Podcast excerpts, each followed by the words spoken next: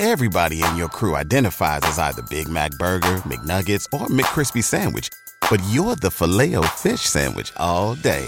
That crispy fish, that savory tartar sauce, that melty cheese, that pillowy bun. Yeah, you get it.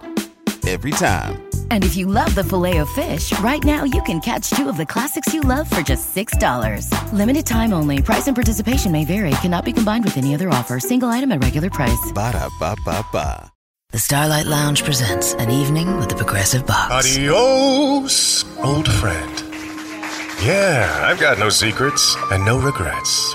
Well, a lot of regrets, but the point is I've got nothing to hide. Kind of like the way Progressive shows you their competitors' rates. You gotta put it all out there, baby. Excuse me, miss. Does this heart belong to you? Would you like it anyway? Progressive Casualty Insurance Company and affiliates. Comparisons not available in all states or situations. Prices vary based on how you buy. Ah, the copperhead snake. It hisses before attacking. But that's not a copperhead. That's the Sullivan's RV freshwater tank overflowing into their black one, which is backing into their vent pipe, making for a very different kind of attack. One that arrives just in time for taco night. It's wild out there. When it gets too wild, Progressive has your RV covered. Quote today at progressive.com. Progressive Casualty Insurance Company and affiliates. Hi, this is Maury Moreland Morrison, here to tell you Geico has more than just great savings. Much more. Yes, while Geico could help you rack up more moolah faster than you can say metamorphosis, they've also been the fastest growing auto insurer for more than 10 years.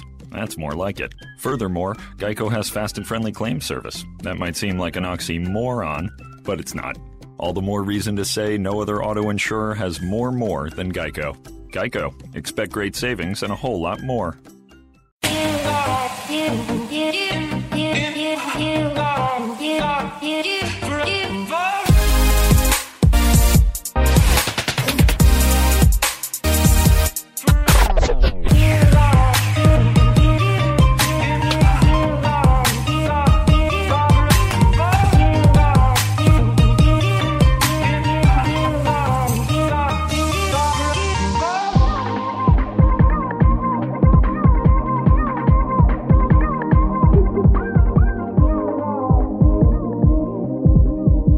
right, welcome everybody to the Lakers Legacy podcast, where just like the Lakers, we are still working off the feasting, the gifting, and the litness of Christmas Day, and just trying to get back into a normal groove of things, especially with regards to podcasting. So, with that said, Merry belated Christmas to everybody. Fellas, welcome back. Happy holidays. Merry belated Christmas. How was your guys' festivities? Everything was good. Got to relax. I don't know, something about this year Christmas. I think because it rained in LA for the first time, like ever, a few days before Christmas. So on Christmas Day, it was just such a nice day. The sky was clear. You know, the sun was out. It was a, it was like a, a very nice LA Chris- Christmas. Alan, tell us how your Christmas really was. I feel like Tommy was just I don't know. I don't. I have no idea what he just said. Uh, so surface level. Um, So surface level. Give us the real meaning of Christmas. Yeah, it was trill. It was trill. so with that said, we hope everybody had a very trilly litmas or a very litty trillmas. Isn't that right, Alan? Damn right. Tommy, you got to get on board with uh, hashtag trill. Did we tell you that's what we're that's our new initiative for the new year? So We're not lit anymore. We're trill now. I mean, we're still getting a little bit lit, but we're trying to keep it a little more trill. Okay. You know what I mean? Do you know what that means, by the way? I have no idea what that means. Oh, that's perfect. Just keep it that way. Speaking of which, I also want you to start using it more profusely around Nicole, your girlfriend, and see if she just get if she gets just as annoyed with this new word, especially because you have really have no idea what it means. So just keep keep it trill and, and start using it around her and see what happens. All right. cool.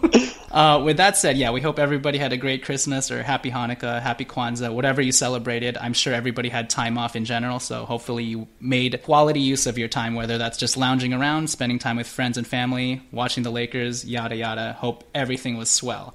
With that said, we're back to podcasting, and the Lakers played against uh, the Jazz last night, and they played against the Clippers on Sunday and won on Christmas Day. Tommy, you were actually at the, the Jazz game yesterday, correct? I was. And if anybody saw the pictures that I posted, which Tommy texted over to me, you had very good seats. Tommy, where were you? Uh, we were row or section 119, row three. So there's two rows that are like actually on the floor, like right behind the right behind the bench, row A and B. So we were technically like five rows behind the bench. Woo. Yeah, it looked like he could almost like touch those guys if he wanted to really hard. Um, Touch them really hard or try really hard to touch them. yeah, which one? there you go. Try really hard to touch I guess I could do either. Yeah. and or. but they were really good seats and i'm sure it was a very lit and trill experience which which we'll get to in a bit before we get to that as usual please follow us on twitter at lakers legacy pod please also rate and review us on itunes because the more you rate and review us the less times thomas robinson will do anything else other than rebound and dunk in putbacks with the ball so with each new review and rating we are preventing a thomas robinson dribble and bad pass so rate and review. Speaking of reviews, there was news today that the Lakers worked out Donatas Motiejunas, and he had a very good workout. It's just that the Lakers were, were worried about whether to give him minutes and what that would do to the rotation, so I guess everything's still up in the air. But with that being said, we decided to have him come on the podcast anyways and read today's review. So without further ado, Donatas Motiejunas. This review is called "The Sharpest Audio Entertainment for Hard." I can't. The, the rest of the title's cut off by Wooden Center All Star. LLP.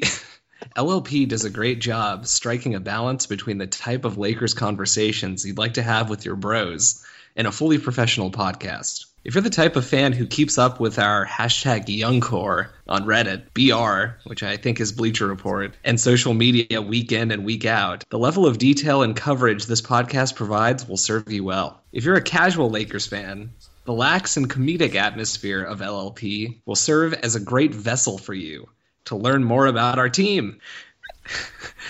There, there are more technical sources of Lakers stuff out there, such as Lakers Film Room on YT, YouTube. But nothing is quite as addicting to follow as Lakers Legacy Pod.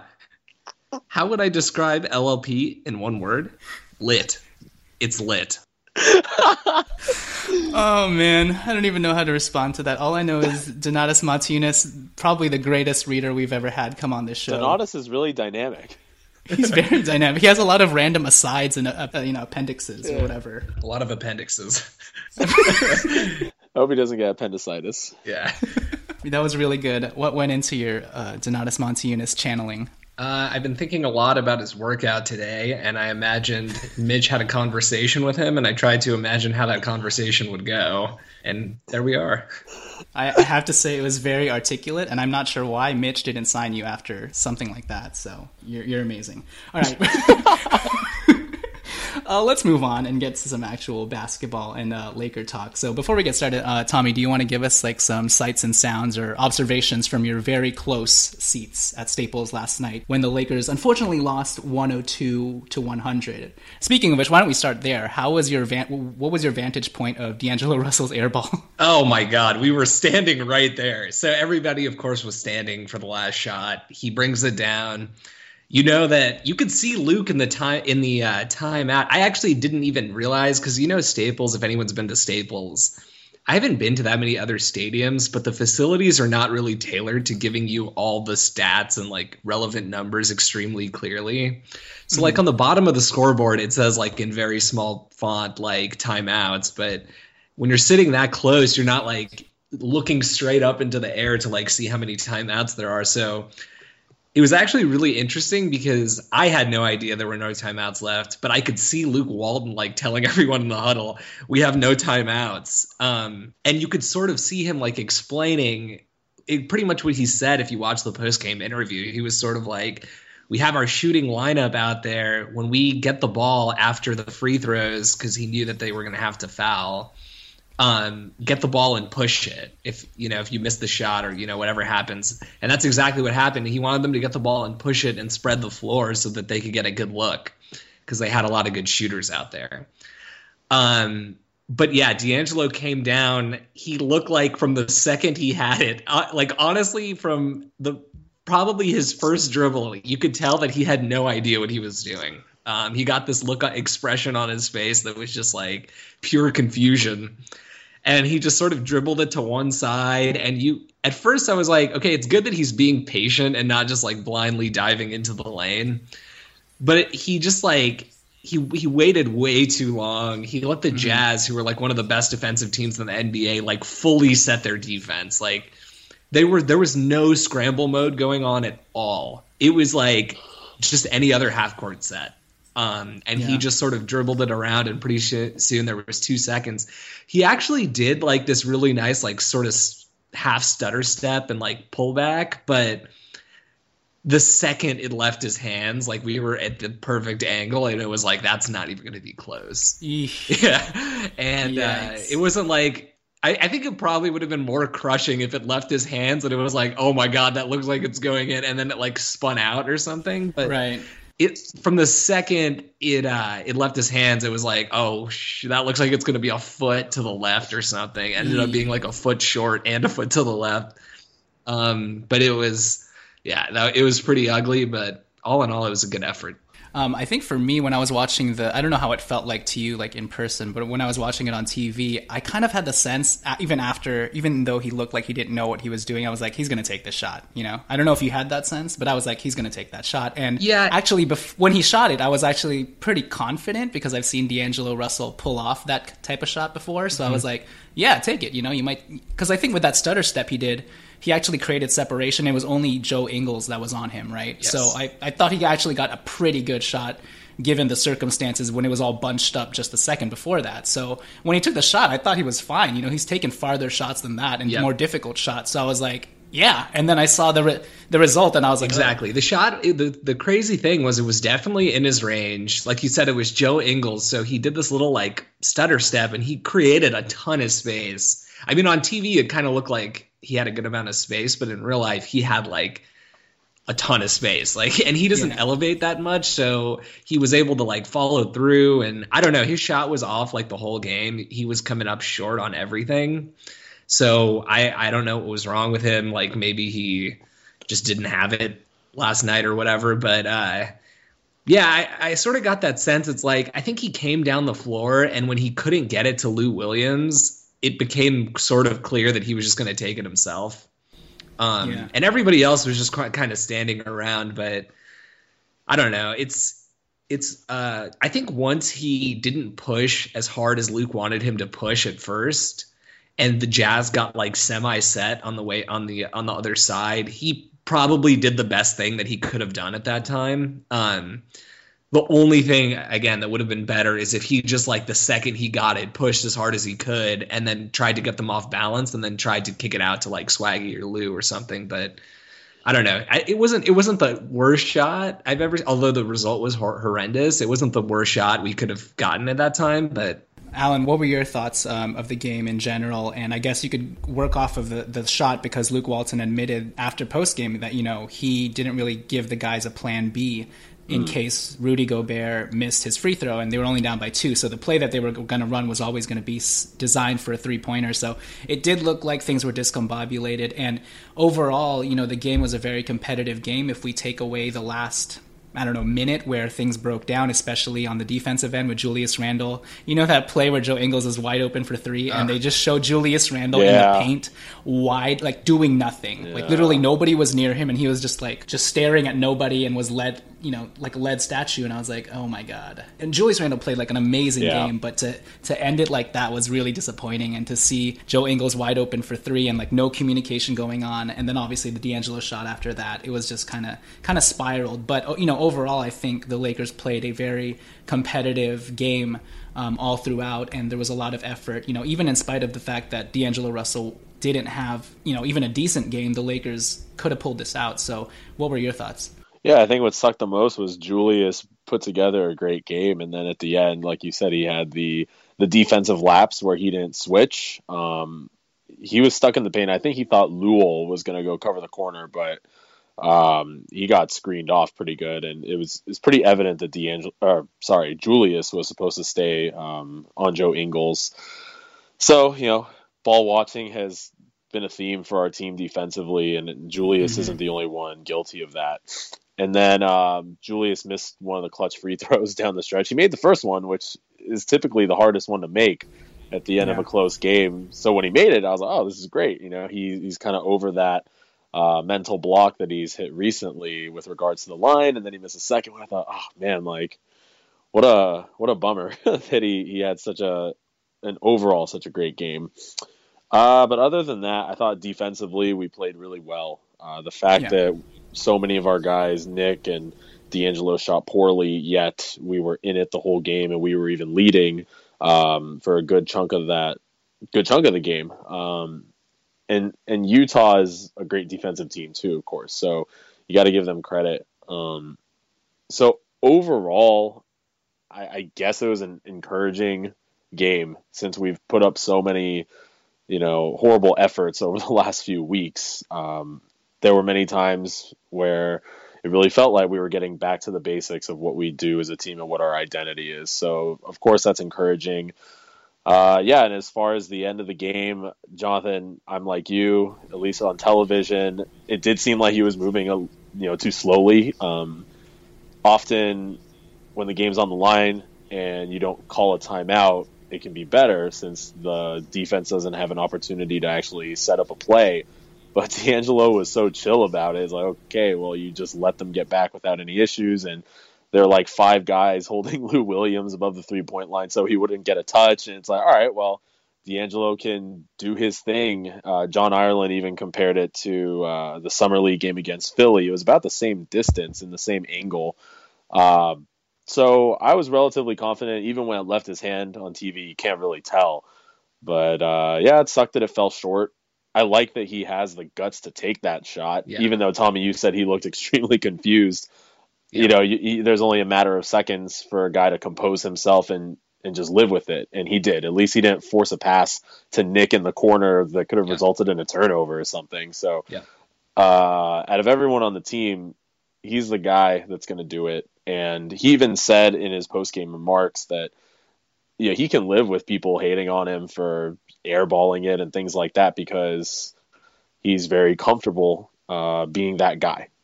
Yep. So uh, that's a good thing to see. And I mean, he did hit. He had he was like fading left uh, on a pretty deep jumper in the fourth quarter. And with him, he just needs to see the ball go through one time, and he has ultimate confidence. So it didn't matter that he was shooting two for whatever. Uh, just the one shot alone. And I mean, in some ways, it's kind of like Kobe. Like Kobe has had off nights. He hits one shot, and you're like, okay, I want him to take the game winner because he made the one like five minutes ago. Uh, yeah. And D'Angelo, because of past experience, you kind of get that feeling. So, yeah, wish we could have had that one. I I was pretty confident. Um, but I'll take that over blowing a 19 point lead any day. Napa know how. A Napa guy knows the only way you'd give a freshly minted driver a brand new car is if he promises to never drive it. Instead, let him grind the gears and knock over the neighbor's mailbox in something a little more suited to his skill level. And with over 500,000 parts and a little Napa know how, he can safely drive something that's nearly as old as he is. It's not perfect, but it's perfect for him. That's Napa Know How. Napa Know Sure, yeah. And, you know, someone made a point, I forgot who it was on Twitter, but they were like saying that uh, the problem with giving the ball to Lou Will in the clutch is that one, he's too small, and obviously the Jazz knew that Lou Will was going to get the ball, which is why they pretty much like double, triple teamed him. But outside of that, even if it was single coverage, Lou Will is small, and the things that Lou Will likes to do pretty much get negated in the yes like 30 seconds. You know, like he's going to try and draw a foul. Like they're not going to call no a foul on him. You know, exactly. He's just going to have to try and shoot a three, and he's not the greatest three point shooter, especially if it's contested. You know, yeah. so that that's why for me it was like, okay, well, D'Angelo has the ball anyways. It, we might just get a turnover if he like tries to pass it or something, mm-hmm. or they might get more confused. So I was totally fine with the shot. It's just, yeah, I think I mean, my final tweet after the game was like, "Oh man, this guy's going to get skewered," and I just have to give props to Luke Walton for shouldering the blame. You know, whether or not he really um, meant to do that, which I think he was genuine about it, but even if he wasn't, you know, the fact that he deflected yeah. and allowed, um, you know, people to, to put it on him instead of D'Angelo was, I thought, very commendable and took a lot of pressure off D'Angelo. To and it was a very reasonable, you know. Um, argument that he made that it's like you know I didn't give them an, another play. We thought that it was going to be a three point game, and the play was always designed for designed for a three. So I'm glad that Luke Walton did that and kind of helped shoulder the blame, which is something that we didn't see at all last year with Byron Scott. In fact, it would probably be more hammering, like you know. He D'Angelo needed to, you know, look for the hot teammate or whatever. Or he needed to um, be a little more smart yeah. with his shot selection. Yada, I, yada, yeah, so. I think Byron would have said he needs to be more aware of the situation at that time, Mhm. and that's it. Exactly. What else about this game before we move on? We're pretty much just today. We're just going to pretty much touch on this game and then uh, lightly on the Clippers win. Um, outside of that, we're going to talk about just some CBA implications and how that'll affect the Lakers moving forward in free agency, and then we'll end the show with some New Year's resolutions for some of these players. So, uh, Tommy, I'll, I'll swing it back to you and just ask you, being at the game, being there in person, what were some things that were highlighted to you, whether that's positive or negative from any of the guys, or just the flow of the game in general? Uh, one thing I realized that you really, really notice when you're sitting that close is how physical the game is. Um, it's really on both sides, but oh my god, it's like you watch the Utah Jazz play on TV, right? And you're like, okay, this team gets away with murder. Like they're a really good defensive team. But I swear they're extremely well coached. You know, they're a veteran team and they know what they're doing. And, and basically, mm-hmm. what they do is they foul you like they're co- pretty much fouling the entire game. And what happens is that, like, when you're watching it, it just like s- from the second the ball is tipped, they're playing physical. And what that does is like it it almost trains your mind to just accept like they've inter- you know you hear people talk about quote unquote setting the tone.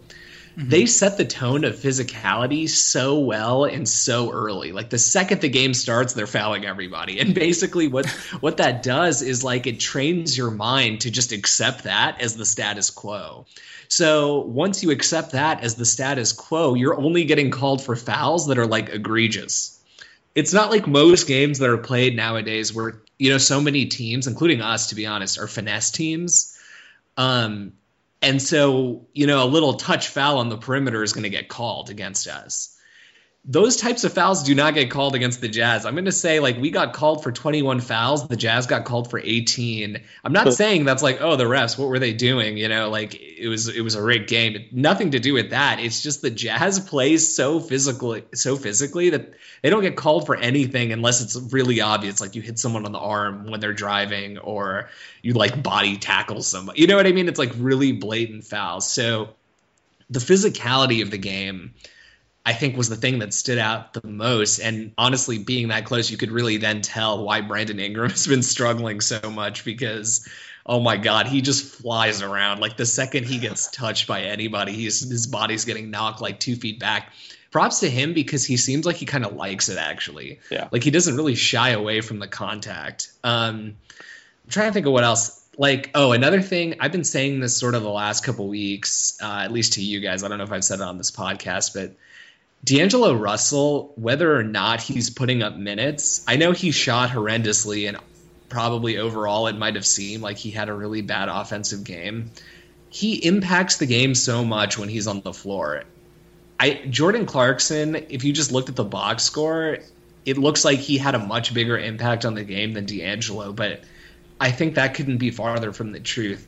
Mm-hmm. Whenever D'Angelo's on the floor, the offense is just cl- like moving so much more fluidly. You have a guy who's he wants the ball every time. He doesn't hold on to it. I feel like so many times last year we would he would get caught like over dribbling and he wouldn't know what to do and he was like a invisible guy out there. And this time this year, I mean, even even when he's not shooting well, just like the way he pushes the ball, the way, you know, his size, like the way he's able to find guys, I think he's getting better at making the simple passes. He played 25 minutes and only had one turnover against one of the best defensive teams. Not to say that he was matched up against like an elite point guard. You know, he's matched up against Shelvin Mack for most of the game, but Shelvin Mack was pressing him like the entire game. Um, and he was really up in his in his uh, in his grill the entire time. So I thought D'Angelo, despite the numbers, played an amazing game, and I think Luke sort of said something to that effect as well. Uh, what else? Julius Randle looked really good. It's he. I think he looked um, much more in control. He's much better when he could just take a hit and you know just go with it. And sometimes he gets into the paint and it looks like he spazzes out a little bit. Yep. But uh, when he is calm and he just like takes the game as it comes, he's so much better. Um, Well, how was it when like because I was most impressed by the way that he would um, try and body up Rudy Gobert and kind of lower his shoulder into Yeah. Gobert, Yeah. and then all of a sudden be able to finish above him. How was that in person? I was like, how is he doing this against Gobert? it was you know, there were a couple of times, yeah. It was extremely, extremely impressive. He had no fear. It's like he saw Gobert in there and he did literally didn't care at all. Um, and he he did exactly what you would say. He would use his speed to his advantage, and then once he got into the paint, he would sort of bump Gobert off balance so he couldn't get like a, a firmly planted like two leg jump. And then he would Yeah. just like softly put it over him. And you know, Julius is like any other player, and he's young too. So like sometimes those soft floater shots don't go in and it looks like a bad play. But honestly, it's it's like that's the only way you can attack Gobert. And for a guy like Julius, who like his outside game isn't really developed at this stage still, that's the best he can do. And when his floater is going in, you know, like that's really all you can ask from him. And it seemed like his shot was going in in this game, so he was being more aggressive offensively. And as opposed to the game, you know, right before this one against the Clippers, he had more assists. So I like to see him adapt to those kinds of things. Um, there was there was a play where he I can't remember if he got the steal or he picked the ball up off somebody else's steal and he pushed it himself. And it, it's like the same thing when he pushes it himself. It's like everybody's expecting him to pass. You know, it's it's so rare to see a big man push it all the way like coast to coast. And so I think teams are just like it's just instinctual to like look for the big guy to like try to pass it to somebody because he's not going to take it all the way himself. And so he'll like he's not even going max speed and I think that's the biggest difference between this year and last year. Last year he would just take the ball and charge as fast as he could to the other side and it would result in him getting out of control a lot.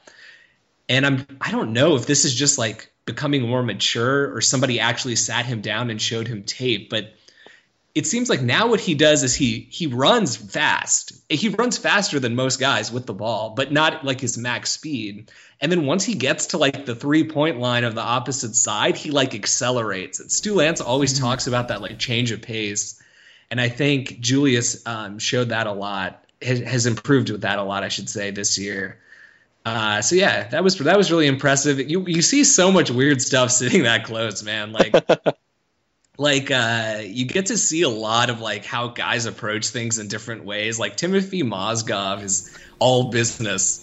When the, when the game is on this guy is all business. He is not messing around. He's like not joking around. He's like fully engaged in every huddle whether or not he's playing. He's like talking to all of his teammates. And then like on the flip side not to like call out Uh-oh. swaggy p because he's having like a great season right? But you have swaggy p like you know these girls are sitting like in the first row behind the bench. And they're like all done up like they're going to a club or something you know what i mean? And they're all just like sitting there and like smiling and like waving at swaggy p and like trying to get his attention. And you could tell he like sees them over there. But like he's trying to like play it cool like he doesn't really see them. And like he's like joking around with metta world peace at like the end of the bench and like uh and again, that's nothing against Swaggy. If that if that's what works for you, that's what works for you. But it's it's just so interesting because I think I think like Kobe Bryant. I never sat that close for a game when Kobe was playing, but I'm sure Kobe would have been more on like the when I'm on the floor. I'm not talking to anybody. Don't talk to me. Like we'll talk about the Yeah. game, and otherwise I'm just not going to pay attention to you. But it's really interesting to see that. Oh, and another thing, Luke Walton approaches timeouts in a very Phil Jackson way, um, meaning that he basically doesn't talk to the team at all for like you know a timeouts like what two minutes, two and a half minutes or something for like the first at least half, if not more. He doesn't say anything to the team. They're all in the huddle together. You see guys either resting or sort of talking to each other. And he sort of views it from the Phil Jackson way of like, I'm going to get in there and talk to you guys for like 40 seconds or 30 seconds. And I want your like full focused attention. Cause if I'm in there talking to you for two minutes, I'm going to lose you. Yeah. So that's what he does. And it's very interesting. He'll like step out um, to like, not mid court, but like, you know, oh, quite a bit away from the bench. And it'll be him and Brian Keefe and uh, Brian Shaw and Jesse and uh, they'll sort of sit, you know talk about stuff and like maybe draw up a play or something, and then 40 seconds will hit on the clock, and he'll jump into the huddle and tell everybody what to do. So it's it's pretty interesting to see him coach. I think he he's really effective. He he's he plays it so well in terms of being super super demonstrative and like you can see him his anger and frustration growing when these young guys make these mistakes but when he turns to them it's never yelling it's never like a negative tone it's never any of that so it's like he'll turn to jesse and say like what the f was that or, you know like or like call out like guys to like jesse and brian shaw and like looks so pissed. And then the second he turns to the player, it's all positivity and all like, you know, just teaching and like trying to encourage, but like tell him like, hey, you messed this up. Like next time do this. You know, so it's it's I think he's it's really interesting to watch him coach. Yeah, so what you're saying is he keeps it lit with the coaches but trill with the players. Exactly. Is that what you're saying? That's exactly what I'm saying. Awesome. So no, that's but the thank you. definition of those words. Got it. yeah. It's a, it's it's actually not, but um, no, that is some great observation, and I don't think you're going to get it anywhere else, man. Tommy, what two rows above the bench? That was uh, some great insight. Thanks for sharing, Julius Randle. Stats wise, also had a good game outside of the eye test 25 points, 12 rebounds, 3 assists, 9 for 12 from from the field. One last thing, Tommy. How did his three his desperation three point shot look? Were you guys like, oh god, what is this? Oh no, yeah, yeah. Just like everybody else, I'm sure everybody else felt like, oh god, it. Hopefully it hits the rim so we could try to get a rebound. And he just chucked it up. It was a line drive, like nobody thought any it had any chance of when honestly when he made that shot i was like the basketball gods are on our side and we're supposed to win this game.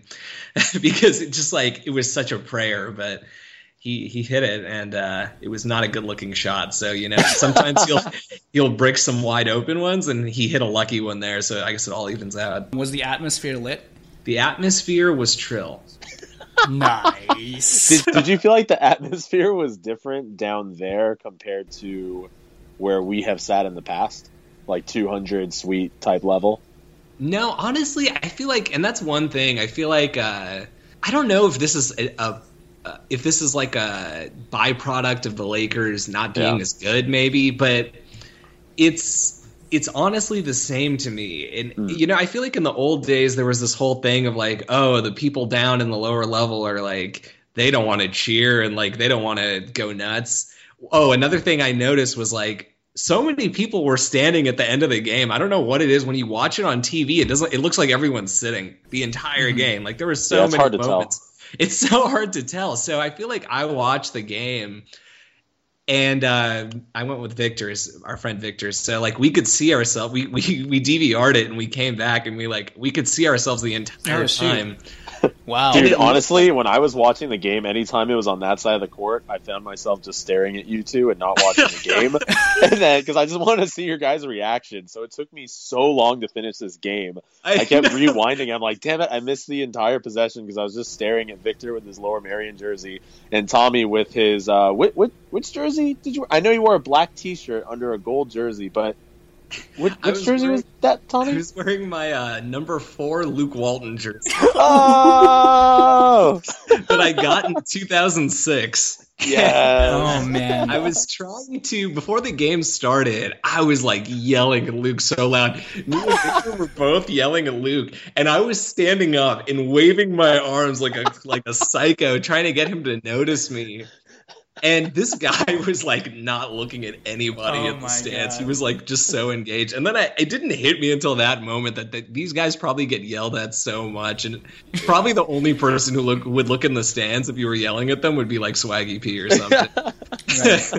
You know, I, I changed my mind. That is the true definition of trill right there. 2006 Luke Walton jersey, yelling at Coach Luke Walton, waving your arms. That is trill. The problem friend. is like it doesn't say Walton on the front, obviously. Yeah. if he was looking at me, he's probably thinking like, "Oh, this guy's got like a Byron Scott." Or I was like, "There's no way this guy is thinking.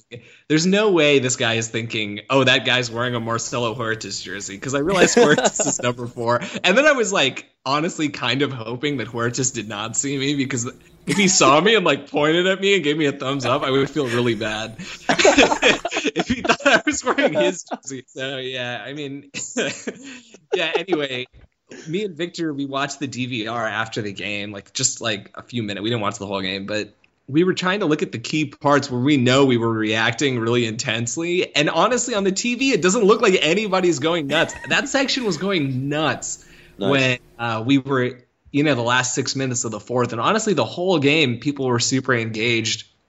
We were sitting next to like these two French dudes.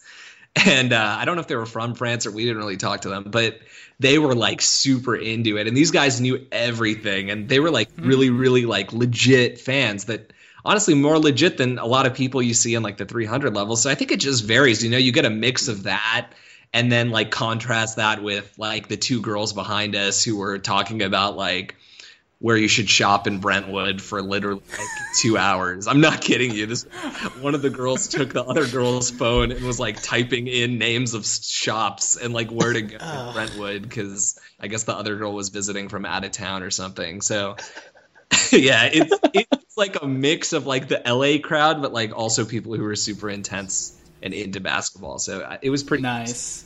You should just have just worn your jersey backwards so that your, your Walton thing was there. Yeah. So, um, anyways, let's try and wrap this up real quick um, to finish this recap. Um, Alan, what did you think of Brandon Ingram? Because I thought even you know his stats are not going to tell the whole story. He had five points, two assists, two rebounds, but I thought his movements on the court were super decisive, super confident. He was like doing fancy dribbles all of a sudden, crossing people over. He had a really nice pick and roll pass to a trailing Thomas Robinson for a wide open layup. Um, I just thought he looked so fluid and like like a different player really mm. last night. What did you think? Yeah, I feel like when he got that technical against Austin Rivers the other night, something changed. You know, like you could sense it in that game against the Clippers. Um, that he turned up his aggression and his confidence, but it could have had like a spillover f- effect where something just clicked in his mind. I, I totally agree with you that he does look a lot more confident, and the things that he does are very intentional now, as opposed to sometimes like accidental, you know. And um, I mean, defensively, again, he he's very solid. That hasn't changed, but I think his playmaking has really impressed me uh, his his whip around passes and his bounce passing where he's like spinning the ball around guys and things like that. I mean, it's easy to forget that he he played point guard for such a long time in his life when he before his growth spurt. So you're seeing those skills appear right now, and we didn't see that at Duke because of his his teammates. But here in the NBA, he's able to yeah, exactly. Um, he's able to put those things on full display which is awesome. And um, yeah, man, I, I definitely think he's playing a lot better and getting more comfortable with the with the speed of the game, the physicality. Tommy, I like what you said about him enjoying that contact. He said that in his post game comments actually that he likes the contact and it's it's fun for him. Yeah. Um, do you have any other any observations? I'm going to close this out, but if you had any other thing you want to bring up about a, a particular player, go ahead. Thomas Robinson is really good. uh, yeah, when he's not dribbling the ball and, and passing. Yeah, it, when he's yeah. when he's doing too much or put in a position that he shouldn't be in, of course he um, has limitations. But when it comes to his hustle, obviously, but I mean, he even hit that mid range jumper on the baseline, yeah. you know, and it looked pretty fluid. Obviously, we don't want him taking that shot or that really being an option, but at least we know he can knock that down. And like his tech, his shooting technique looks pretty good. Uh, I feel like physically there are fewer flaws with his jumper than with Julius's. Um, I'm not saying he's a better shooter than Julius, but just mechanically speaking, it it looked better that one time. And he can put the ball on the floor. You know, he can pump fake it like the free throw line and drive two dribbles, and he can use both hands, which is is pretty refreshing. Uh, so he's a guy that I think will get a guaranteed contract uh, pretty soon. Yeah, for sure. To close this out, uh, my thoughts on D'Angelo Russell, kind of like what Tommy was saying. I didn't think he had as poor a game as the stats would suggest. Um, he shot two for 11, didn't hit a three. but he did have three assists really early on, which I thought that was going to lead to a really great game because it, it just sucked that he didn't get his next assist to like the fourth quarter to Julius Randle. But outside of that, I thought he was trying to feel the game out. Obviously, we'd love for him to be aggressive, but I feel like he was trying to get his shots, but he was missing. He would he was driving it into the lane, you know, pretty easily. He was just missing his like flip shots or his floaters. So I didn't have a problem with any of the shots he was taking. Um, the last shot notwithstanding, but yeah, I, I, just he just he just wasn't able to hit his shots. Really, is what it came down to, and you just hope that he'd continue to be aggressive. I'm still waiting for another one of his breakout games where he just gets fully hot and on fire, but I I'm not going to skewer him like some people are doing on NBA Twitter and whatnot. So I think that that's my last uh, thought on this game. It was good to see Lou Williams get hot again in the ways in the way that we've seen Lou Will carry the team. It just sucks that these days it doesn't seem to result in wins. Clarkson had a decent game, you know, 12 points, five rebounds, three assists. He did have three turnovers again. Um, you know, they competed, they played great defense. You know, Luke Walton called the activity and the energy and the hustle. He said that it was one of their best efforts of the year, and I, and, I, and I'd agree with that. Especially, I think there was this one stretch, either the second quarter and also the third quarter, when the bench unit came in, led by Luol Deng, surprisingly enough, that they were just like defending. They were like scrambling, they were trapping people. Luol Deng was getting these crazy weak side blocks on people. I mean, they were everywhere and they were frenetic, and it was it was fun to watch. You know, so hopefully they can continue to carry that. So I feel like they've looked better the last week or so since um, most people have come back. You know, unfortunately, we learned that Larry Nance is going to be out for about a month or so, which is why the Lakers decided to work out Donatas Motiejunas. So hopefully, we can just uh, tread some water here in the meantime. And it seems like we'll, we'll be able to do that. But hopefully, they can take these last two games with them and continue to progress. So, Tommy, I'll leave it with you if you have anything else to, to say in terms of observations or, or whatnot. Yeah, the only things I'll add are. Uh I think my main criticism of Luke's coaching right now is that um, I think he sits D'Angelo for way too long, and I don't know if like he knows something we don't know, or like he. I, maybe he doesn't feel that D'Angelo is is having the same impact that I think I see, or maybe you see. But it's going to be hard for this guy to get hot um, and be a consistent offensive player if he's sitting on the bench for like 12 plus minutes of game time uh, pretty much in each half. Because he'll go out around like the you know when there's four minutes left on the clock in the first quarter he'll go out. And he won't come in until like five minutes left in the second quarter. And I, to me that's way too much with all the timeouts and mm-hmm. all the sitting around. And like he comes out and it's like he has to complete he's he's too young you know? Like he's not ready to do that kind of thing right now. I feel like if you're going to play Julius Randle 31 minutes a game, you should be playing and Brandon Ingram 31 minutes a game. I know that's like sort of out of necessity given Larry Nance's injury and Tarik Black's injury, but I think you have to be playing D'Angelo more minutes. And I'd like to see Luke, you know, to the extent Clarkson is having a decent game and Lou Williams is having a good game like he has been most of the season. Maybe try some three guard lineups. You know, you have this guy D'Angelo, who's got a really good wingspan and good size for a point guard. I'm not saying he can defend every small forward in the NBA, and honestly, you might get burned a little bit, but to me, the impact that he brings offensively is worth it. Um, and honestly, it might it might force him to to try a little bit harder on defense because he knows he'll be playing like outmatched a little, mm-hmm. uh, maybe against a bigger guy or somebody who like theoretically should do well against him. Maybe that'll like give him the little push he needs um, as opposed to like chasing Shelvin Mack around the perimeter or something like that, you know? So, uh, and the only other thing I wanted to add was seeing this game live really puts into perspective how much, why I think we need like a legitimate backup seven footer who can mm-hmm.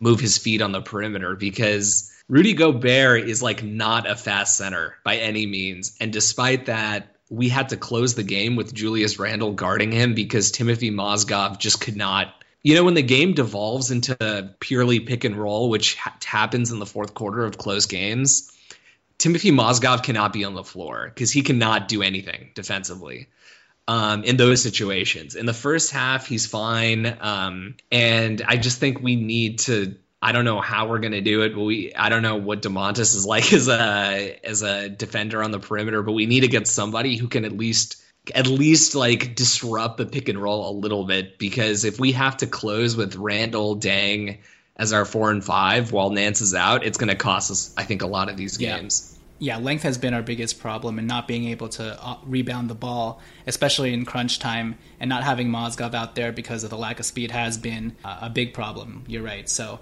so yeah, hopefully the Lakers they have a very winnable game next game um, at home tomorrow against the Mavericks. Uh, Dirk Nowitzki's back, but you know the Lakers are, are, have been playing a lot better the last two weeks. We just need to see them actually pull push forth uh, in the fourth quarter here and execute down the stretch. And you know that I know that's something that Luke's been trying to work with them on being better closers and uh, learning how to maintain some big leads here. So that's been another problem of the Lakers, like being just relinquishing their huge leads to teams in like a man a matter of two minutes, pretty much. So hopefully they can improve upon all those things. Um, and with that said, we will turn it over to our next segment, which will be we'll be doing a little of CBA talk and just talking about how the new CBA will affect the Lakers moving forward as soon as, you know, maybe this trade deadline, as soon as this summer, and how it'll affect their free agency approach. And then we'll quickly end it with some New Year's resolutions of what we want to see some of our core guys and maybe even the coach improve on.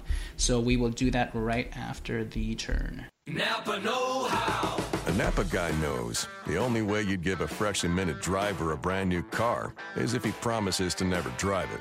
Instead, let him grind the gears and knock over the neighbor's mailbox in something a little more suited to his skill level.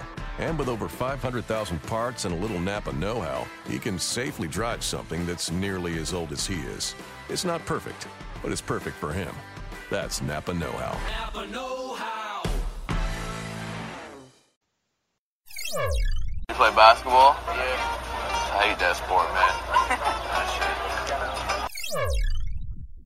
All right, so we are going to be talking about CBA for just a little bit and talking about how the new CBA structure will affect the Lakers moving forward. I mean, there's the biggest things about this new CBA is the exceptions that they grant teams now to keep their superstar veteran players. I think you can still sign sign guys to extensions. Uh, that only applies to guys who have contracts for four or five years. So Lou Will will not apply to a guy that you can give an extension to. But like I said, the biggest thing will be one, the cap is going to rise by 2020, I think, to 120 million. Right now, it's at 98 or something like that. So obviously everybody's going to get a whole bunch more money. The max right now for a superstar player is in the 28 million to 30 million range. That's going to be the norm moving forward. But the biggest twist, or not really a twist, but it's pretty much the Kevin Durant rule, right? Because he left Oklahoma City and Oklahoma City couldn't really do anything to to keep him from leaving because you know the money disparity wasn't that great but now it's going to be with this new rule. The designated veteran player exception and this exception applies to players entering their eighth or ninth season. These certain players they can be offered a, a max contract a contract extension of six years which is crazy worth up to 35% of the salary. And this applies to players who they have to earn all nba honors whether that's first second or third team or be named defensive player of the year in the previous season or in two of the last three seasons. Um, so this would apply for DeMarcus Cousins because he made the All NBA season last year and will probably do so again this year. Whether that's that's probably the second or third team. And for DeMarcus Cousins, he'd be eligible for a six-year, 210 million extension, which is crazy. So with that said, that gives um, teams a lot more ammo to keep their superstar players. So DeMarcus Cousins, Paul George. I think this would apply to Gordon Hayward as well starting this summer. So a lot of superstar guys who you would expect to be hitting the free agent market are probably not going to anymore. So Tommy, I'll, I'll swing it to you and ask you, how do you think this changes the Lakers' approach overall moving forward?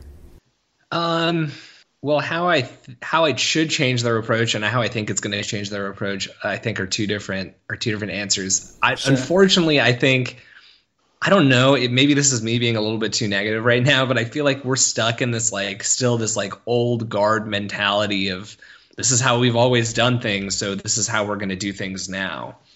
And uh, I feel like we're still stuck in this mentality of okay, we have our young draft picks we drafted, but we'll sign someone in free agency. And I think for all the reasons you just said, yeah.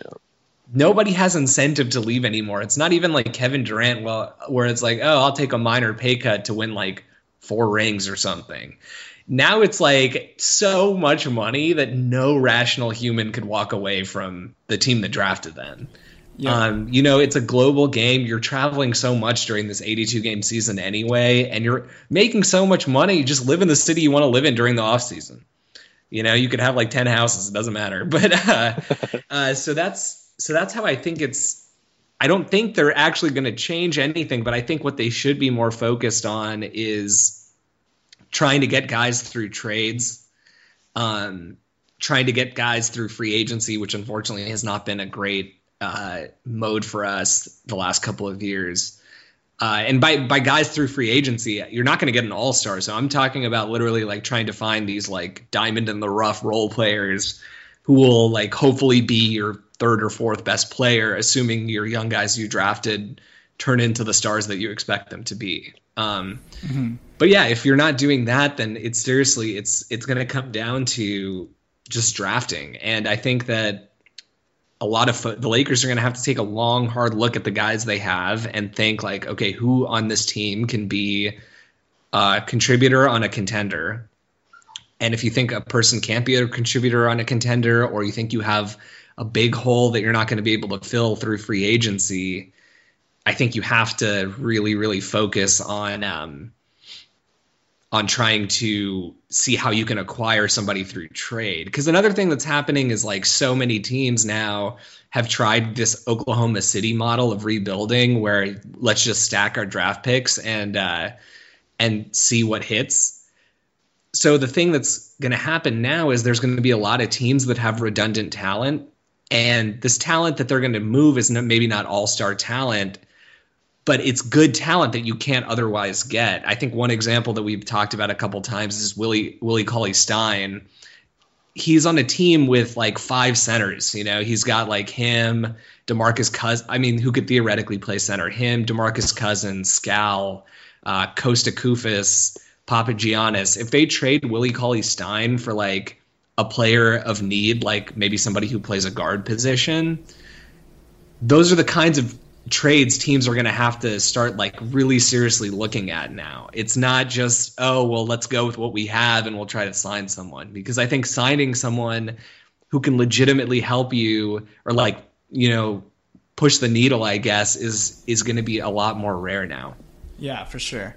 Um, Alan, do you have any thoughts on the CBA and how you think the Lakers, how it'll affect the Lakers, and how you think the Lakers sh- should approach it moving forward. Yeah, hopefully they adopt a new new age mentality, so to speak, and I, I can understand the skepticism as far as Mitch and Jim approaching things the way they always have. I think one glimmer of optimism could be in that I feel like they asked Luke for some input with this roster. And Luke has gone on record saying you know, I like this guy and Brian Shaw likes Mozgov and blah blah blah. In the past, I feel like they didn't do that with our coaches, even if it was Phil. Like I feel like Phil would say, "Oh well, it's not my job to control personnel. I just coach whoever I have on my team." Uh, I don't know. Is that seem correct as far as your guys' memory is concerned? Yeah, I think so. I think they. Yeah, Luke has a a voice, and yeah as part of free agency and trade. So we'll see whether that's actually true moving forward, especially as the trade deadline approaches. Yeah, so I think in terms of adopting a new school mentality, that's one step in the right direction is actually getting your coach involved in these things. And Luke seems like the type of guy who would understand exactly what you just talked about, Tommy, that we can't go about uh, free agency just trying to hit home runs. We need to hit singles. And I mean, Luke has used that exact analogy in games. So hopefully that'll shed some light, and Mitch and Jim are open minded and think that Luke has the credibility uh, to influence them in that way. If that's the case, and I know we, we glorify Luke a lot, but uh, I don't want to be like, oh, you know, he's our our hope and as far as free agency and that type of approach, but it could be an indicator. Um, right. Yeah. And can I interject real fast sure. on, on that topic of the Lakers trying to go for home runs or what they've been doing recently this, these past three years is just kicking the can down the road. Now we see where that hurts the Lakers, right? Because we see that the most valuable contracts are the random contracts we were all freaking out over two years ago, right? Yeah. That were like, oh, what?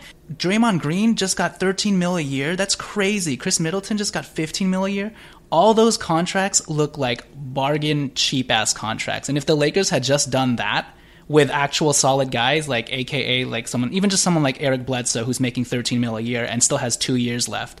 Like that contract is all of a sudden amazing, you know? Right. But the Lakers decided to do that what this year and they're not even that bargain of a contract with Luol Deng and Timofey Mozgov, you know? Yeah. So if they had only tried doing that strategy earlier instead of kicking the can down the road trying to find a superstar, we might be better suited to, you know, move forward instead of like quickly scrambling because if realistically the Lakers have one shot and it's 2017 this summer to do something and from there it's really just going to come down to trades because Julius Rand- Julius Randle's uh, rookie extension is going to be coming up, you know, and they're going to have to pay him. So um, there's not going to be a lot of opportunity for them to try and make a, a move for for a big piece or anything like that, especially with the new CBA. So it's really up to trades on from this point out point on, and then also 2017. What are they going to do in free agency with the money that they do have? And I think we talked about this earlier just in private, but it's really going to be this core moving forward. It's going to Yeah. be hashtag fresh organics. Like the team you see is going to be the the core. Don't have any dreams of like bringing in a Gordon Hayward or even maybe even a Serge Ibaka from free agency because teams are going to be keeping their guys. I mean, actually, Serge Ibaka may be gettable because he's not going to make an All NBA team, but but yeah, th- this is our core moving forward, and it's going to happen through trade if we do get a superstar, and Mitch is going to have to move around some pieces. And like Tommy said, with regards to if they do have cap space and they are going to go after free agents, they're going to have to be ahead of the curve in terms of uh, analyzing which guys they think will pop. You know what I mean? It's going to be have to be a diamond in the rough kind of guy who's shown some potential but hasn't broken out as a superstar yet. So this is like a lower end example, but like Harrison Barnes, right? You know, like people saw potential in him. Um, and not to say he's having an amazing season, but I think he's having a way better season than people thought, right? He's Dallas's leading scorer. He's their best player. With more opportunity, he's actually done well with that. So he would be an example of the types of guys that the Lakers would want to look after. Or like a Bradley Beal, right? Who has some sort of like problem, but he hasn't put it all the way all together but the Lakers take a chance on him and then mm-hmm. spend their money on him, and then he ends up popping and becoming like a fringe all star or something like that. So the Lakers are really going to have to be creative in free agency and spend their money wisely. And if if they're not looking at that, then they just have to find a bona fide role player who's going to who they know is going to play their role perfectly. So I wouldn't mind if they went out and got a Kyle Korver type player who you know that guy will shoot threes and play defense and we're fine giving him this money because we're not going to be able to spend it on anybody else, you know. Yeah. So th- those are going to be their bare options to work with. It's either get creative and, and be, get ahead of the curve and find somebody who hasn't popped yet, or just get a legitimate bona fide role player who's going to fit our core well. So, so yeah, that's really what the cap is going to do. We we can't. I think in in in in a sense, it's actually good that these superstars are no longer in our faces because we always tend mm. to hope for them. Well, now that's out, off the table, right? So it's like time for the Lakers front office to adapt. And I think Tommy, you've talked about before. If you want to jump in about how you wish that there could be some sort of shift that happens, right? Yeah, and I think for me, it's it's just like I don't know what it is, uh, but I feel like we're entering this like new age. You know what I mean? Where people are finally putting away like the old guard, and I feel like for a long, long, long time, and I don't know how long, but I swear since like I started watching basketball, so you know, like over twenty years or something. The mindset has always been, oh well, here here are the greats that came before. This is like what all these people did. This this is what all these managers did this is what all these front offices did and it worked so let's try to emulate that. And i feel like now we're shifting into like sort of challenging authority. I don't know if that's like the rise of the millennials or what you know what it is but it's it's sort of this this like young like fresh new approach to things. And it's like okay yeah that worked before but for x y and z reason i don't think logically that would work now so why don't we try something new? So i've actually been a big proponent of trying to get a new face in the uh, front office maybe like a ryan west or you know something like that. And i know he has a role with the team already but um and i'm not you know if you listen to this podcast from the beginning i'm not like a jim buss apologist but i'm definitely not a jim buss hater I'm definitely not a Mitch hater. I really like Mitch actually. But I feel like one of those two guys has to go. Um, and I'm not saying go, like get out of here and pack up your bags and never come back. I'm saying like step aside to a different role in the front office and let a young guy like maybe a Ryan West, like I said, step in and give like a young approach because the problem with these two old guard guys that we have now is that they're just going to reinforce each other you know what i mean it's like mm-hmm. oh shoot we didn't get a wing like the wings we wanted like kent bazemore declined us demar DeRozan signed the first day um, solomon hill declined us apparently if you read that article i think that chad ford wrote um, mm-hmm.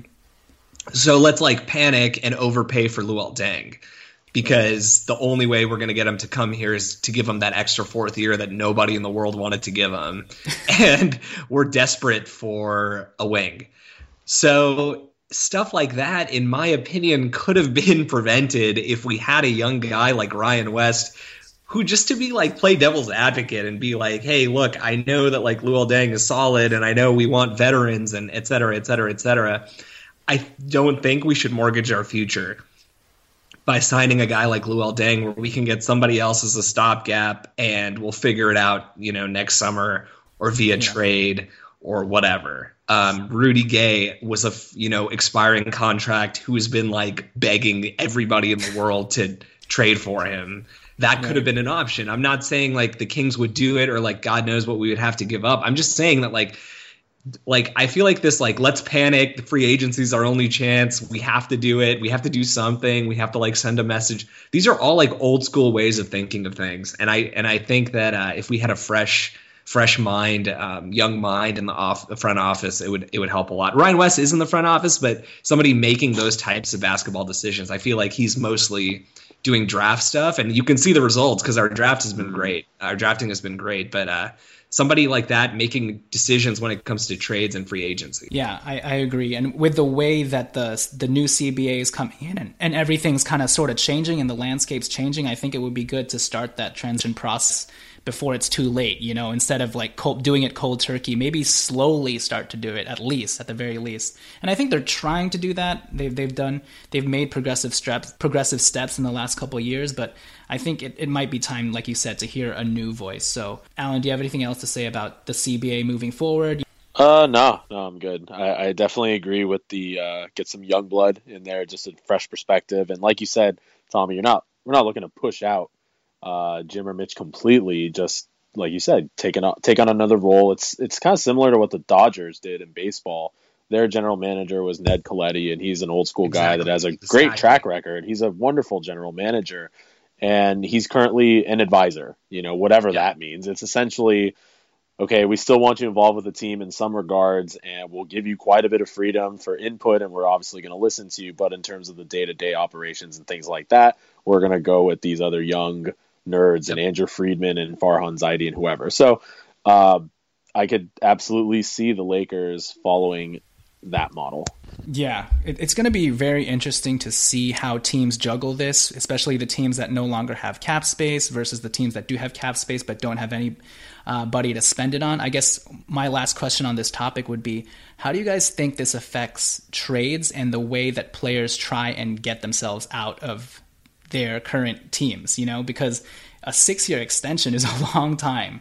And do you think this will hurt the player's leverage because the team is like, "Hey, buddy, we got you for four more years. You just got to sit, sit still, and uh, play for us, pretty much, because we have the leverage." So, do you think it's going to affect the way players are going to be able to impact their own movement? I don't think it's going to impact that as much, just because like I mean, it, it, it, will under the current CBA. The if you are retaining your own player, you can sign them to up to like five years, right? Anyway, or is it even six? I think it's five. Okay, yeah, but it's still like a good amount of time, and I mean, I, I think it's going to be pretty much the same. There are going to be cases where you have like these Rudy Gay types who, in the last couple of years, they're just like blatantly trying to get out of their contract, and the team is just going to say like, "Hey, you're under contract. That's it's business. Deal with it." And I think there are going to be other cases where you know that kind of thing happens, and there's disgruntled players and those players get traded. But it's all you know, it's all contextual. It, for, to me, it's really hard to say really how that stuff is going to change because there's so the teams have so much power now um, in terms of being able to retain their young guys. So, and I just don't know. And again, this is you know the new era of players, like these this young millennial generation. I don't actually think they care where they play anymore. Um, I think in the old days they cared a lot. I think now they just want to play and make an impact and win games. And they want to, you know, everybody's like concerned about like creating their own legacy. Like people don't want to go to Chicago and be the next Jordan. People don't want to go to the Lakers and be the next Kobe. People just are happy playing in Phoenix and being like one of the all-time great Phoenix players, or playing in That's Brooklyn like- and being. Yeah, that's like DeMar DeRozan. That's exactly what he said for Mhm. Toronto. Is Kobe already did it over there, and I want to do what Kobe did up here.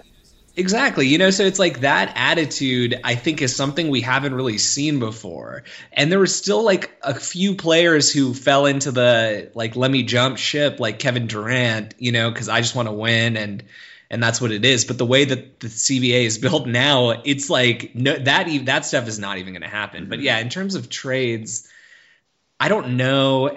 It, yeah, it's an interesting question. I mean, you have to keep in mind Deron Williams was traded under the old CBA, right, where you could sign like seven year contracts, and he was still able to get himself traded. So those kinds of things are going to happen still. Um, it's just going to be like the you know once in a one in a million like Deron Williams, um, James Harden type trades where you're trading like five young assets to get one guy. Uh, so there aren't that many teams in the league that have the ability to, you know, maybe the 76ers will make a trade like that in a year or two or something, but there aren't that many teams that have all these expendable assets to just throw out to get one guy. Um, so I think I think trading all stars and signing all stars are is like going to become more and more rare. It's going to be about drafting your guys and signing the right, you know, role players and free yeah, agents. and I think one thing that changed is I think under the old um, CBA with regards to trading. Do you remember the percentage you had to match? I forgot what the exact percentage, but I think that percentage has risen to account for the boom in money everybody's getting essentially. So there's a little more leeway in terms of matching good, everything. yeah. So, but yeah, it's gonna be it's gonna be interesting to see how teams juggle their their cap space and accounting for all this stuff. So we will see with regards to the Lakers, like we said, it's going to come down to them kind of just making a little shift and being a little more creative. And really, this next summer is going to be crucial for them because this will be essentially the last year that they'll probably have this much cap space. And hopefully, we'll see them one either make a trade for the future that's going to benefit us eh, or two actually bring in a player who could fit the young core well that's a, another young high upside player or just a really good role player that fits a need a shooter or like a big man rim protector another backup big etc etc so yeah we're to see Yo, everybody get up!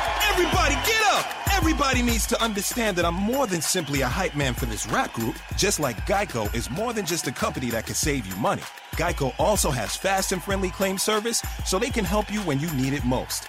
And while I do love being a hype man, I also love reading for children's audiobooks. Like Little Bo Peep, she lost the sheep and she don't know where to find them. Go! Geico. Expect great savings and a whole lot more. Um, with that said, let's close the show out with some quick New Year's resolutions on like, what we'd like everybody to improve on, just in terms of the big young core and also Luke Walton. So I will start with uh, let's start with D'Angelo Russell. With D'Angelo Russell, I hope for this new year that one, if his knee is still bothering him, that hopefully he just gets a full bill of health and that it stops bothering him so that he can be more aggressive. I just hope he cuts down his very lazy passes and bad decision making because that those turnovers that he gets always lead to instant buckets. So the faster he can clean that up, the better everything will flow on the offense and the more he'll be able to get into a flow himself. So yeah, I just hope he starts games off more aggressive, stops the flashy plays. Like Luke Walton says, the simple leads to the fantastic, and sometimes D'Angelo has that mixed up. And yeah, th- those are my main critiques for D'Angelo Russell this year. And hopefully he begins to diversify his game a little more and just starts hitting his mid-range jump shot again because that's an element of his game that's been kind of sparse this year. So, Tommy, what about you for D'Angelo? Uh, yeah, the mid-range game, I I really really want to see that come back, and I don't know if he got too excited with Luke's up and down three-point shooting uh, system. He takes like a good. I mean, he's hitting a, such a good percentage for a second-year player from three that it's hard for me to criticize the amount of threes he's taking, but. Uh, I'd, I'd like to see him get that mid-range game back, um, and just like have more focused energy. Like you bring it up in the in the sense of not making those lazy passes. I feel like he's kind of a lazy jump shooter at times. You know what I mean? Like he gets into the mid range. And actually, our friend uh, Pete, uh, Lakers Film Room, had a tweet about this that I didn't really, it didn't really click with me until I read this tweet. But he was like, "I really want D'Angelo to stop leaning backwards mm. on his mid-range oh. jumpers." And mm. that's so true. He he takes yeah. mid-range jumpers like in a game as if he's just like shooting around with his friends at you know, at like yeah. on a random, you know, off day you need to take those shots like you were focusing all your energy to get the shot off and hit it. And I feel like he's way too casual about that kind of stuff. It works on his threes because he's uh, he takes the threes often so far out that hmm. the guys you know people can't really defend it anyway and his release is so quick but when he gets the closer you get to the rim the more your size is negated right because there's less distance for the ball to travel. So, you know, if you're being defended by a guy who's a couple inches shorter, he's going to fully contest that kind of shot and bother it much more. And if you're taking super lazy shots like that, it just it opens it up so much for for yeah. defense and I feel like that's what's sort of happening to him. So I want to see him improve improve on that. Do you remember that picture you showed me of his jump shot and the text I sent you? I was like, is that a jump is that a jump shot or a dance move? exactly. Yeah. but that's honestly that was like five minutes before the half started, he was just like taking random uncontested, you know, mid range jumpers. He hits them. It looks really smooth in warm ups. You can't shoot like that in the game, though. yeah, for sure. Alan, what about you? Your New Year's resolutions for D'Angelo? Yeah, I agree with those are exactly what my notes were for that is everything you guys just said.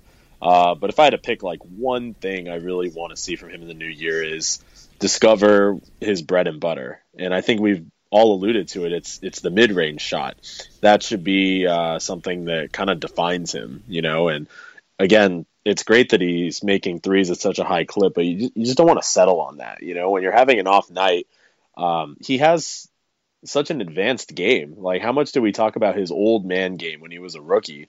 Um, but he doesn't utilize it for some reason this year. So I would love to see him. And we talked about this earlier. Um, you know, putting guys in jail, letting them ride on his hip and then pull up for a mid range jumper. Who knows? Maybe his health is hindering him in that regard. Same with posting up because that does require you to elevate over guys. And we all know he doesn't jump very high when he shoots. So it could be a health thing. That could also be the reason he's not playing as many minutes.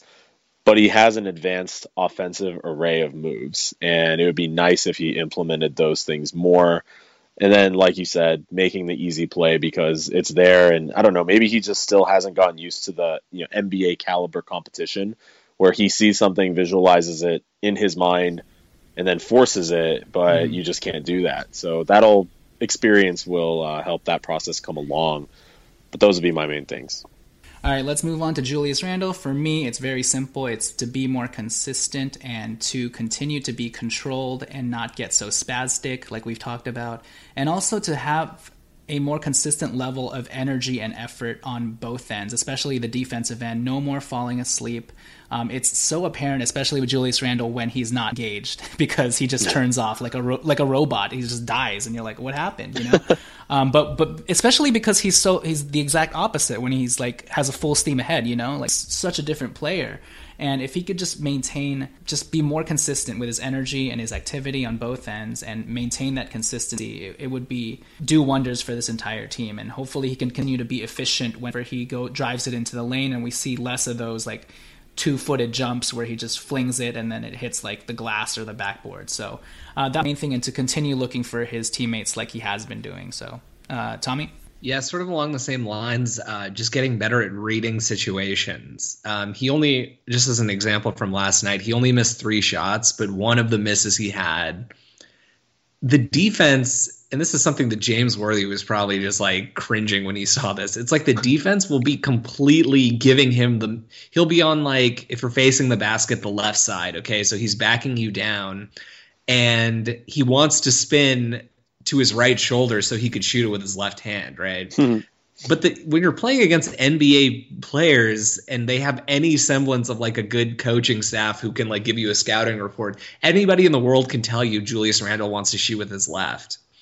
So they gave him it was like literally all he had to do was spin over his left shoulder and he's going to have an uncontested right hand hook shot from like two feet away there was nobody they're giving him the whole paint wide open and he still spins into the contact and yeah. takes like a horribly contested shot that he bricked and that was only one of his three misses he still had a, a great game but those kinds of things uh, can be corrected if if he just gets better at reading which i think he can because he's uh I think Julius is is he continues to surprise me every time I watch him play. I think he's ultimately going to become one of our best players, but if he isn't already, but uh, that's one thing I'd like to see him improve yep. on. Alan.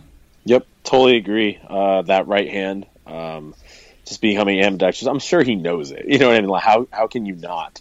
It's just in that moment, like what's the more appealing alternative?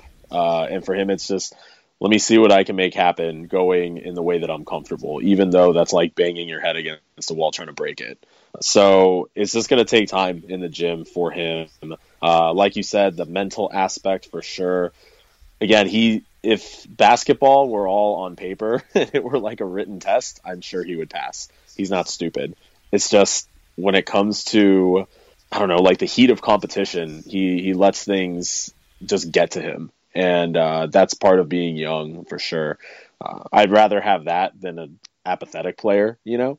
So if he can channel that energy in a more effective way, um, I'm, I'm sure, you know, that'll that'll come along with time. Um, but as far as this next calendar year, what I want to see the next last few months of the season uh, would be for him to play like he did last night, as far as being patient.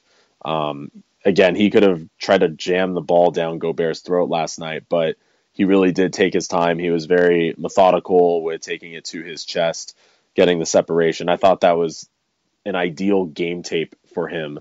That um, if he needs a refresher at some point when he's in a lull, he should just watch that and get back to it because Gobert is clearly one of the best uh, defenders in the league, and it surprised the heck out of me that he was so effective against him and also if he can just continue to uh, hone his jump shot, yep. that would be great.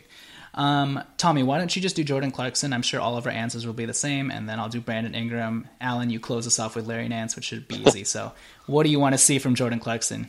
Uh, from Jordan Clarkson, two things. One, and most importantly, uh, more consistent defensive energy. He should easily be our best defender on the perimeter. And Nick Young is a at 30 or 31 years old, however old he is, this is like, in my opinion, much better. Like it's not even close. Um, and number two, stop this over penetration business that he's doing because it's just it's completely negating to to me that negates any positive he any positive thing he does he'll hit these like ridiculously good looking shots in the paint and through traffic and he'll break his guys down off the dribble sometimes but that's always canceled out by like a few times where he just like takes a horrible shot. And luke lets him have it sometimes but he needs to clean that up a lot.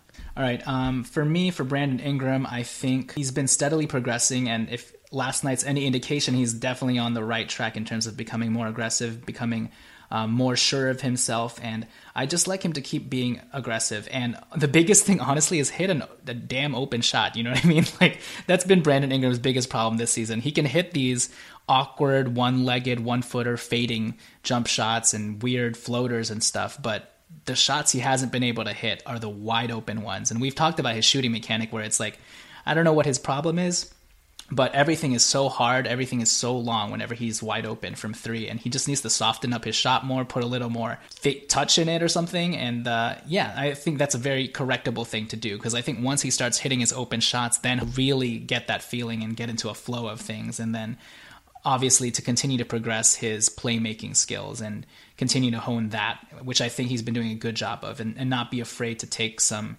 risks or make mistakes. But overall, it would be just aggression um, and once again, just being able to hit his open shots and becoming more consistent with his three point shot and jump shot because once he puts it all together, it's, it's going to be very scary. So, um, Alan, what about you for Larry Nance?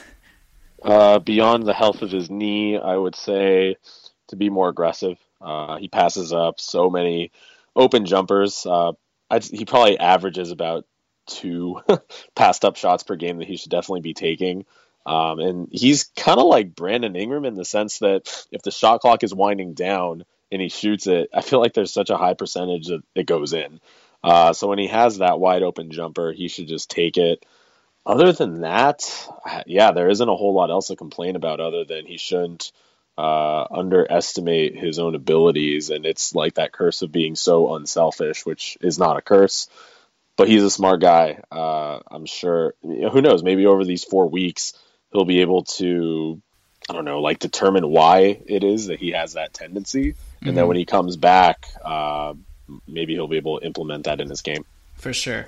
All right. With that said, oh, one last guy for Lou Will- Williams. My New Year's resolution is that he turns into Willie Cauley Stein and Garrett Temple, or J- Jodie Meek, or Jodie Meeks and the Orlando Magic's first round pick, which should be like a 14-15 pick. So that's my New Year's resolution for Lou. and you know, we love Lou, but we got to turn him into an asset, especially with the new CBA. Um, but the last guy we're going to talk about is Luke Walton. So Tommy, what is your New Year's resolution for Luke? My New Year's resolution for Luke is to sort of get out of this rigid mindset of like I have my five man rotations I like and I play them for this many minutes together, you know, at these times in the game. Sort of get out of that. Like we shocked the NBA the first 20 games of the season and um now it's time to now it's time to uh you know just go with what works. D'Angelo needs more minutes, in my opinion, and show some adaptability as a young coach. Yeah, I totally agree. You know, Luke's been doing this uh, very egalitarian, socialist kind of thing with the team where like the minutes are all spread out and everybody's doing well. But now it's clear it's hurting the team and their development, and some guys it's starting to affect them mainly D'Angelo Russell. Jordan Clarkson could be another candidate. And it's time to really just, you know, play the players who you know will be part of the young core through the mistakes, through all that, and just see if they can fight through that, you know. And like you said, I, I it's time for Luke to get creative again and not creative in the weird ways where he's going to play uh, Luol Deng for 40 minutes all of a sudden. We're like, okay, I know he's playing solidly, but I, I still don't trust Luol Deng when he's out there, you know, like play the young guys. So yeah, I think adaptability for me, creativity, and just moving away from the egalitarian, like let me space out the minutes and everybody just has a even game sort of thing. So yeah, D'Angelo needs more minutes as well. Alan, what about you? Yeah, playing D'Angelo more, uh, putting Deng at the four more is also going to be right. good. Uh, he's mentioned it uh, a couple times in interviews, and I would also like him to have a third different type of voice that I can imitate in the upcoming year. I like the low voice. I like the yelling voice. I want I want something else to work on. what do you think the third voice would be? Like an extremely excited voice, like when he's giddy. like when a guy does something really well, I just wonder what he does, you know? It's not the yelling voice, I'm sure. It's like probably a scream of some sort, which is still not very high, but that's what I'd imagine it being. So we'll see if we see if I get my wish there. That'd be amazing. So hopefully Luke has taken down all these notes and we'll see all of that come to fruition in the new year. With that said, that'll do it for our show. Ran a little long, but this will be it for now since till we get to New Year's. Hope everybody has a happy new year. 2017 is what? Sunday? It's crazy. Yep. Um, but yeah, hopefully the Lakers win against Dallas and I think we play Toronto on Sunday and maybe we can shock the world there. But we'll see. Steady improvement, steady progress. Thank you guys for listening. Follow us on Twitter at Lakers Legacy Pod. Please also rate and review us on iTunes because the more you rate and review us, that's how many more times Timofey Mozgov, not Nick Young, will start flirting with the girls in the third row. and Nick Young will start taking things more seriously. So a little switcheroo there. So yeah, rate and review us and also follow us on our Blog Talk Radio page blogtalkradio.com slash Lakers dash legacy. And also, we're also on the almightyballer.com page as well. With that said, Happy New Year's, guys. I will catch you guys later. Later. Hey, girl, you looking pretty good over there. Why don't you come holler at me? You look real shrill.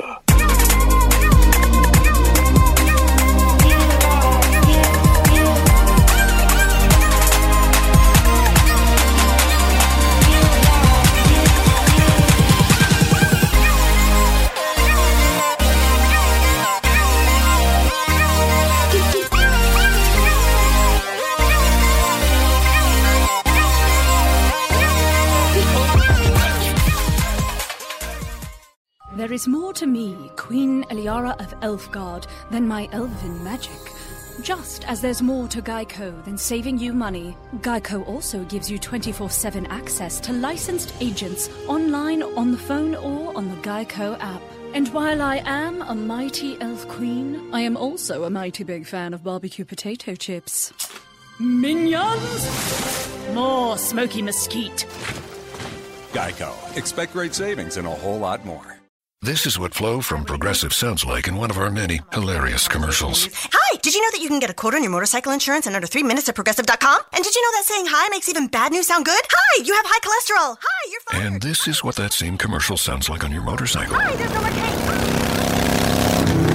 Yeah, even our commercials sound better on a bike. And with basic policy starting at $75 a year, Progressive helps keep you on yours. Quote today at progressive.com. Progressive Casualty Insurance Company and affiliates. Annual premium for basic liability policy not available in all states. BetMGM has an unreal deal for sports fans in Virginia. Turn $5 into $150 instantly when you place your first wager at BetMGM. Simply download the BetMGM app and sign up using code Champion150. Then place a $5 wager on any sport. You'll receive $150 in bonus bets, regardless of your wager's outcome. And if you think the fun stops there, the King of Sportsbooks has plenty of surprises in store. Check out daily promotions, same game parlays, live bets, and so much more. Download the app in Virginia today and get $150 in bonus bets instantly from your first wager. Only at BetMGM. BetMGM and GameSense remind you to play responsibly. See BetMGM.com for terms. 21 plus only, Virginia only. New customer offer. Subject to eligibility requirements. Rewards are non withdrawable bonus bets that expire in seven days. Please gamble responsibly. Gambling problem? Call 1 800 Gambler. Promotional offer not available in Washington, D.C.